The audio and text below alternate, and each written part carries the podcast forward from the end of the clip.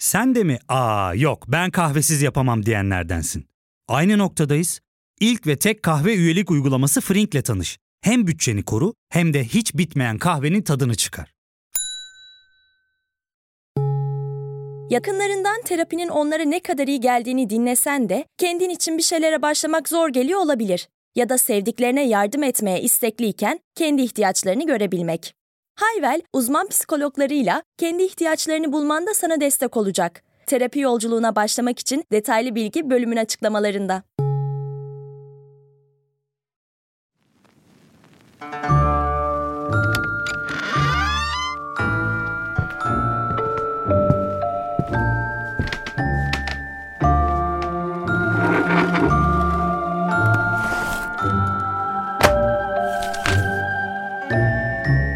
Sezgi Aksu. Burası Karanlık Dosyalar.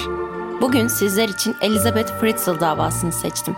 Ne dersiniz? Hazırsanız başlayalım mı?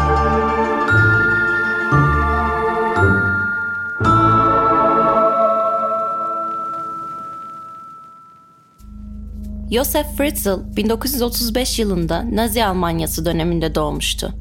Josef'in babası daha o henüz 4 yaşındayken ailesini terk etti. Daha sonra da savaşta ölmüş olduğu öğrenildi.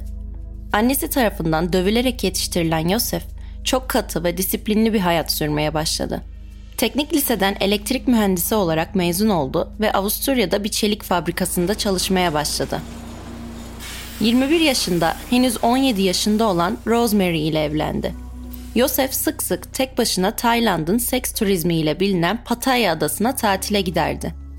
Daha önce de başı polisle epey derde girmişti. Ama anlaşılan Rosemary, Joseph'in geçmişinin ya da hayat tarzının onunla evlenmek için bir sorun olmadığını düşünmüştü. Elizabeth Fritzl 1966 yılında Avusturya'da Joseph Fritzl ve Rosemary'nin çocuğu olarak dünyaya geldi. Üç erkek ve üç kız kardeş olmak üzere altı kardeşi vardı. Ailecek Amstetten, Avusturya'da yaşıyorlardı. Elizabeth 11 yaşındayken Joseph ona cinsel tacizde bulunmaya başlamıştı. Bu tacizler uzun süre devam etti.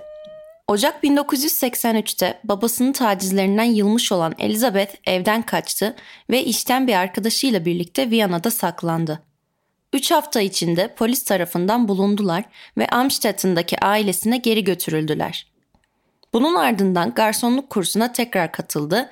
1984'ün ortalarında kursu bitirdi ve yakınlardaki Linz'de bir işte çalışmaya başladı.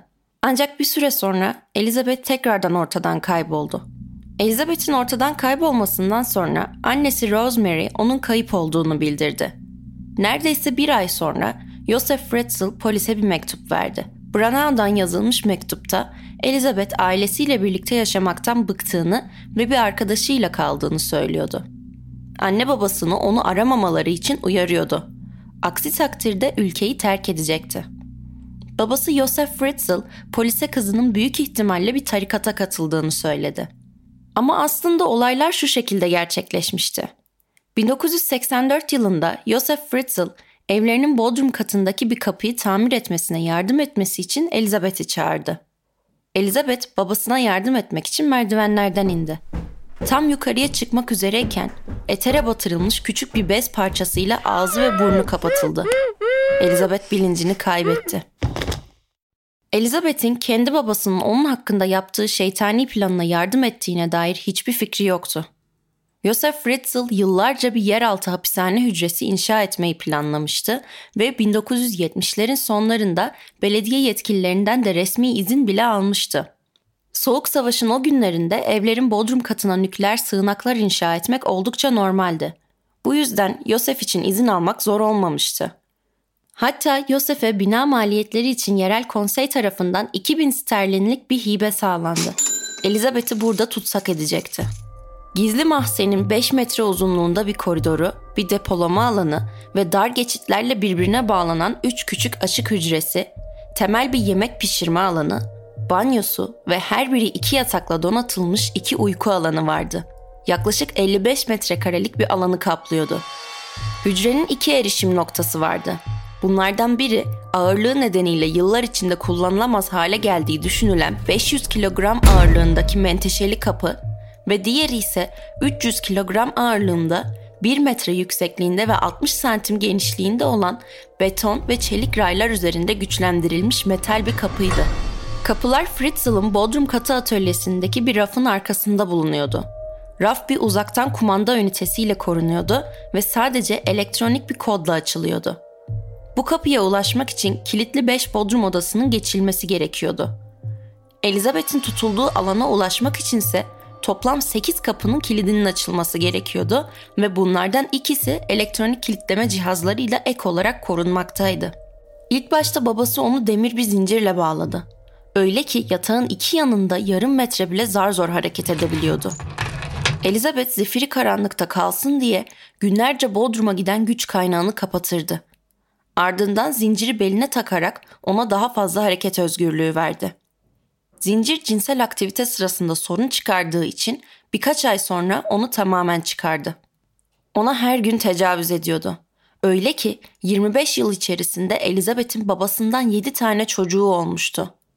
Çocuklardan biri doğumdan kısa bir süre sonra öldü ve üçü Lisa, Monica ve Alexander bebekken odadan Yosef tarafından eve çıkarıldılar. Yosef karısına ve yetkililere bu üç çocuğun torunları olduğunu ve bir gün gizemli şekilde kapısında belirdiklerini söyledi. Artık üç çocuk Yosef ve Rosemary ile yaşayacaktı. Sosyal hizmetler aileyi düzenli bir şekilde ziyaret etti ama buna rağmen şüphelenilecek hiçbir şey olmadığı kararına vardılar. Fritzl, Elizabeth'e iyi olduğunu ancak çocuklara bakamayacağını belirten mektuplar yazdırırdı. Daha sonra kilometrelerce yol gidip oradan mektupları karısına gönderirdi. Elizabeth mahvolmuştu ama en azından üç çocuğunun aşağıda yaşayanlardan daha iyi bir hayat yaşadığını düşünerek kendini teselli etmeye çalışıyordu. Yosef Elizabeth'i dövüyor ve tekmeliyordu.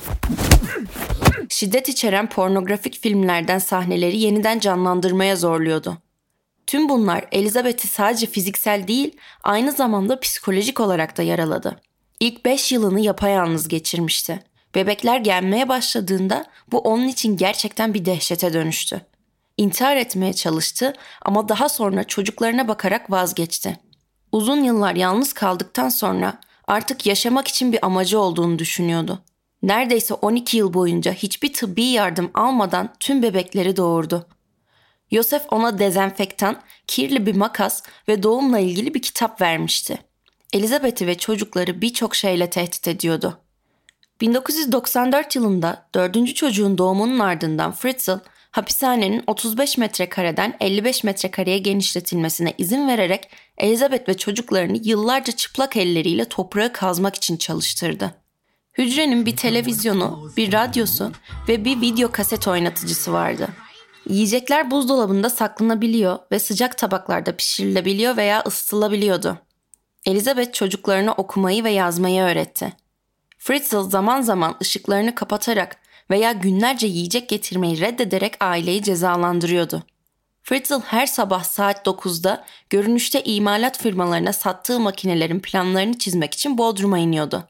Sık sık geceyi orada geçirir ve karısının kendisine kahve getirmesine bile izin vermezdi. Rosemary bununla alakalı hiçbir zaman soru sormadı. 19 Nisan 2008'de Fritzl, Elizabeth'in en büyük kızı Kirsten'in bilincini kaybetmesinin ardından tıbbi yardımı kabul etti. Elizabeth onun Kirsten'i odanın dışına taşımasına yardım etti ve 24 yıl sonra ilk kez dış dünyayı gördü. Fritzl onu hemen odasına dönmeye zorladı. Ambulansla yerel bir hastaneye götürülen Kirsten, hayati tehlike arz eden böbrek yetmezliğiyle mücadele ediyordu. Hemşireler Kirsten'i muayene için hazırlarken cebinden düşen ve annesi tarafından yazılmış bir notla karşılaştılar ve bu notu derhal Dr. Albert Reiter'a verdiler. Reiter bu notu okuduktan sonra Josef Fritzl'ı Kirsten'in durumunu da konuşmak üzere hastaneye çağırdı. Ancak nottan bahsettiğinde Josef bu notta yazanları inkar ederek durumu açıklamaya çalıştı. Sağlık personeli Fritzl'ın hikayesinin bazı yönlerini kafa karıştırıcı buldu ve 21 Nisan'da polisi alarma geçirdi. Polis kayıp annenin öne çıkması ve Kirsty'nin tıbbi geçmişi hakkında bilgi vermesi için medyada bir çağrı yayınladı. Polis Elizabeth'in kaybolmasıyla ilgili dava dosyasını yeniden açtı. Fritzl, Elizabeth'in bir tarikat üyesi olduğu ile ilgili hikayesini tekrarladı ve ondan gelen en son mektup olduğunu iddia ettiği Ocak 2008 tarihli ve Kemalten kasabasından gönderilen mektubu öne sürdü. Polis, Fritzl'ın tarif ettiği grubun varlığı hakkında şüpheler uyandıran bir kilise memuru ve tarikat uzmanı Manfred Wolfhard ile temasa geçti. Manfred, Elizabeth'in mektuplarının dikte edilmiş ve garip bir şekilde yazılmış gibi göründüğünü fark etmişti. Elizabeth iki oğluyla birlikte Bodrumlarındaki televizyondan polis çağrılarını gördü. Daha sonra babasından onu bırakmasını istedi. Yaşlanmış olan Josef Fritzl'ın artık pek gücü kalmamıştı ve iki aileye birden bakmakta zorlanıyordu. Elizabeth, Josef'e kendisini hastaneye götürmesi için yalvardı. 26 Nisan'da Fritzl, oğulları Stefan ve Felix ile birlikte mahzenden onu serbest bırakarak onları yukarı çıkardı. O ve Elizabeth 26 Nisan 2008'de Kirsty'nin tedavi görmekte olduğu hastaneye gittiler. Doktor Reiter, Fritzl ve Elizabeth'in hastanede olduğuna dair polise ihbarda bulundu. Bunun ardından polis ekipleri onları hastanede gözaltına aldı ve sorgulanmak üzere bir karakola götürdü. Ya fark ettin mi? Biz en çok kahveye para harcıyoruz. Yok abi, bundan sonra günde bir. Aa, sen Frink kullanmıyor musun? Nasıl yani? Yani kahvenden kısmına gerek yok.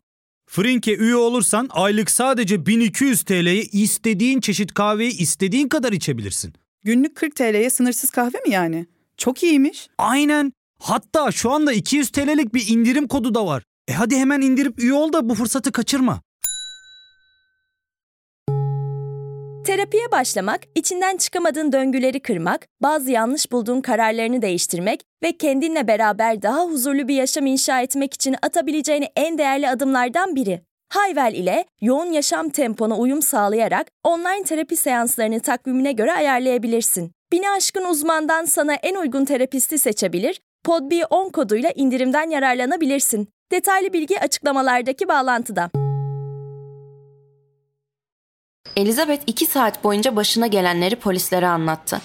Gece yarısından kısa bir süre sonra polis memurları soruşturmayı tamamladı. 73 yaşındaki Fritzl, aile üyelerine karşı ciddi suçlar işlediği şüphesiyle 26 Nisan'da tutuklandı. 27 Nisan gecesi Elizabeth, çocukları ve annesi Rosemary tedaviye alındı. Fritzl müfettişlere gizli bir anahtarsız giriş koduyla açılan küçük bir gizli kapıdan bodrum odasına nasıl girileceğini söylemişti. Rosemary bunca zaman boyunca Elizabeth'e olanlardan bir haberdi. Yosef'in uydurduğu hikayeye inanmış, kızının onları terk ettiğini ve ortadan kaybolduğunu düşünmüştü. 29 Nisan'da DNA kanıtının Fritzl'ın kızının çocuklarının biyolojik babası olduğunu doğruladığı açıklandı. Savunma avukatı DNA testinin ensest olduğunu kanıtlamasına rağmen tecavüz ve köleleştirme iddiaları için daha fazla kanıta ihtiyaç olduğunu söyledi. Avusturya polisi 1 Mayıs'ta düzenlediği günlük basın toplantısında Fritzl'ın önceki yıl Elizabeth'i ve çocukları serbest bırakmayı planladığını söyledi. Elizabeth'i bir mektup daha yazmaya zorlamıştı. Mektupta eve gelmek istediğini ama henüz mümkün olmadığını söylüyordu. Polise göre Fritzl daha sonra kızını bir tarikattan kurtarmış gibi yapmayı planlıyordu. Ayrıca son 24 yıl içinde Fritzl apartmanında kiracı olarak yaşayan en az 100 kişiyle görüşeceklerini de belirttiler. Soruşturmayla birlikte Fritzl'ın daha önce işlediği suçlar da ortaya çıkarıldı. 1967'de Fritzl, 24 yaşındaki bir hemşirenin evine girmiş ve boğazına bıçak dayayarak ona tecavüz etmişti. Çığlık atarsa onu öldüreceğini söylemişti. 1967 yılına ait yıllık bir rapora ve aynı yılın basın açıklamasına göre 21 yaşındaki bir kadına tecavüz girişiminde de şüpheli olarak yer almıştı ve uygunsuz teşhircilikle tanınırdı. Fritzl bu olayların ardından tutuklanmış ve 12 ay hapis yatmıştı. Ancak Avusturya yasalarına göre sabıka kaydı 15 yıl sonra silinirdi. Sonuç olarak 25 yıldan fazla bir süre sonra Elizabeth'in çocuklarını evlat edinmek için başvurduğunda yerel sosyal hizmet yetkilileri onun suç geçmişini keşfetmemişlerdi. Tutuklanmasının ardından Fritzl kızına yönelik davranışının tecavüz teşkil etmediğini, rızaya dayalı olduğunu iddia etti. Fritzl şunları söyledi. 24 yıl boyunca yaptığım şeyin doğru olmadığını, böyle bir şey yapmak için deli olmam gerektiğini her zaman biliyordum. Ama evimin bodrumunda ikinci bir hayat sürmek artık normal bir olay haline gelmişti. Ben medyanın beni gösterdiği gibi bir canavar değilim. Elizabeth ve çocuklar o sığınaktayken ben onlara çiçekler alırdım. Oyuncaklar ve kitaplar getirirdim. Birlikte televizyon izlerdik ve yemek yerdik. Elizabeth ergenlik dönemindeyken çok asiydi. Hiçbir kurala uymuyordu. Bu yüzden onu hapsetme kararını aldım. Gerekirse zorla dış dünyadan uzak tutup koruyacaktım onu. 10 yaşıma kadar Nazi döneminde büyüdüm ve disipline çok önem verilirdi. Sanırım bu yüzden terbiye ve iyi ahlak konusundaki düşüncelerim böyle bozuk bir hale geldi. Annem dünyanın en iyi kadınıydı. Gerektiği zaman katı olurdu. Ama beni yerde kanlar içinde yatana kadar döverdi. Bu beni tamamen aşağılanmış ve zayıf hissettiriyordu. Annem hizmetçiydi ve hep çok çalışırdı. Beni hiç öpmedi, bana hiç sarılmadı. Bazen ona şeytan, suçlu ya da hayırsız diye seslenirdim. Ama tek istediğim bana iyi davranmasıydı. 1959'da evlenip kendime ev satın aldım ve annem de yanımıza taşındı. Zamanla roller değişti ve annem benden korkar oldu. Sonra onu evimizin tavan arasına kilitledim. Komşulara öldüğünü söyledim ve penceresini de tuğlalarla kapattım. 1980 yılında öldü ve ölene kadar da tavan arasında kilitli kaldı. Kötü yanımı kontrol altına alabilmek için Elizabeth'i de hapsetmeye karar verdim. Ben tecavüz etmek için doğmuştum. Ve nispeten uzun bir süre kendimi tuttum.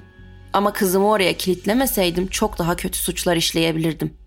Adli psikiyatrist Fritzl'a borderline, şizotipal ve şizoid tipleri içeren ağır kombine kişilik bozukluğu ve cinsel bir bozukluk teşhisi koydu. Ve Fritzl'ın hayatının geri kalanında psikiyatrik tedavi görmesini önerdi.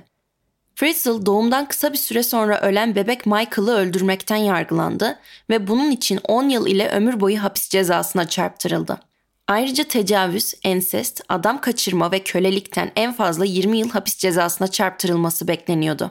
Fritzl tutsaklarına itaatsizlik etmeleri halinde gaz vermekle tehdit, cinayet ve ağır saldırı dışında tüm suçlamaları kabul etti. Christian Burkheiser adlı savcı, Fritzl'ın suçlu deliller için bir kurumda ömür boyu hapis cezasına çarptırılmasını talep etti. Mahkeme salonunun kapısına 174 santimde bir işaret yaparak zindandaki tavanın alçaklığını ve oradan alınan bir kutu küflü nesleyi de jüri üyelerine gösterdi. Nemli ve küflü hücrede Elizabeth ve çocuklarının ne kadar ağır şartlarda olduklarına dikkat çekti. Bu eşyaların kokusuna jüri üyeleri bile dayanamayıp irkildiler. Tanıklığın ilk gününde jüri üyeleri Elizabeth'in Temmuz 2008'de polis ve psikologlarla yaptığı oturumlarda kaydettiği 11 saatlik ifadeyi izlediler. Kaset o kadar üzücüydü ki 8 jüri üyesi de 2 saatten fazla izlemeye dayanamamıştı.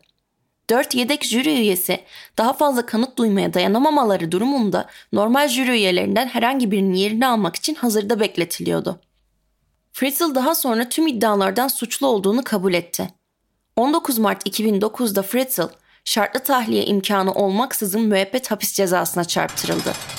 Cezayı kabul ettiğini ve itiraz etmeyeceğini söyledi. Fritzl şu anda cezasını yukarı Avusturya'da hapishaneye dönüştürülmüş eski bir manastır olan Garsten Manastırı'nda çekiyor. Elizabeth hayatta kalan 6 çocuğu ve annesi yerel bir kliniğe yerleştirildiler. Burada dış çevreden korundular ve tıbbi ve psikolojik tedavi gördüler. Elizabeth ve çocuklarının tedavi gördüğü kliniğin başkanı, Elizabeth ve mahzende esir tutulan 3 çocuğun yarı karanlıkta geçen yıllar sonra aydınlığa uyum sağlamalarına yardımcı olmak için daha fazla tedaviye ihtiyaç duyduklarını söyledi. Ayrıca içinde hareket edebilecekleri tüm ekstra alanla başa çıkmalarına yardımcı olacak bir tedaviye de ihtiyaçları vardı. Elizabeth ve çocuklarının daha önce düşünülenden daha fazla travmatize olduğu ortaya çıktı. Tutsaklık sırasında Kirsty'nin saçlarını avuçlar halinde yolduğu ve elbiselerini parçalayıp tuvalete doldurduğu öğrenildi. Stefan 1 metre 73 santim boyunda olduğu için ve hücrenin tavanında hep eğilmek zorunda kaldığı için düzgün yürüyemiyordu. Işıkların karartılması veya kapıların kapanması gibi günlük olağan olayların Kirsten ve Stefan'ı kaygı ve panik ataklara sürüklediği de ortaya çıktı. Elizabeth'in Yosef tarafından yetiştirilen diğer üç çocuğu da öfke tedavisi görmekte.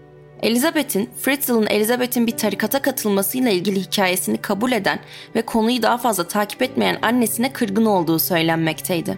Ancak 2010 yılından raporlara göre zamanla annesiyle ilişkileri düzelmişti. Elizabeth ve çocuklar normal hayata uyum sağlamakta her geçen gün daha iyi bir hale geliyorlardı ve sonunda hayatlarından keyif alabiliyorlardı. 2019 yılından bir rapora göre Josef Fritzl'ın sağlığı gitgide daha da kötüleşiyordu ve bunaklıktan muzdaripti. Kendisi şu an 87 yaşında. Akıl hastası mahkumların tedavisi için oluşturulmuş yüksek korumalı hapishaneden normal bir hapishaneye geçmesine hala izin verilmedi. Bu izin verilmediği sürece şartlı tahliyeden yararlanması da mümkün olmayacak.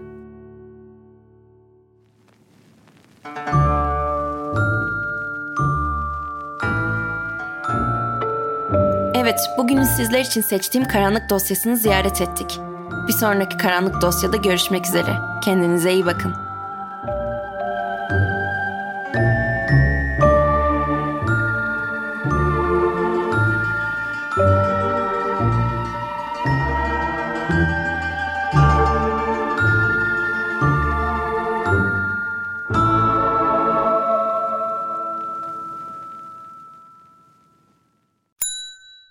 İlk ve tek kahve üyelik uygulaması Frink, 46 ildeki 500'den fazla noktada seni bekliyor.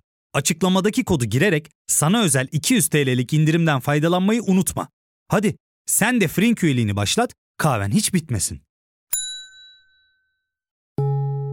Hem bugününe hem yarınına katacaklarıyla terapi yolculuğuna ve daha iyi hissetmeye bugün Hayvel ile başla. Açıklamadaki linkten Hayvel'i indir, ücretsiz tanışma görüşmelerinin ardından bütçene uygun seans paketini seç ve terapi yolculuğuna başla.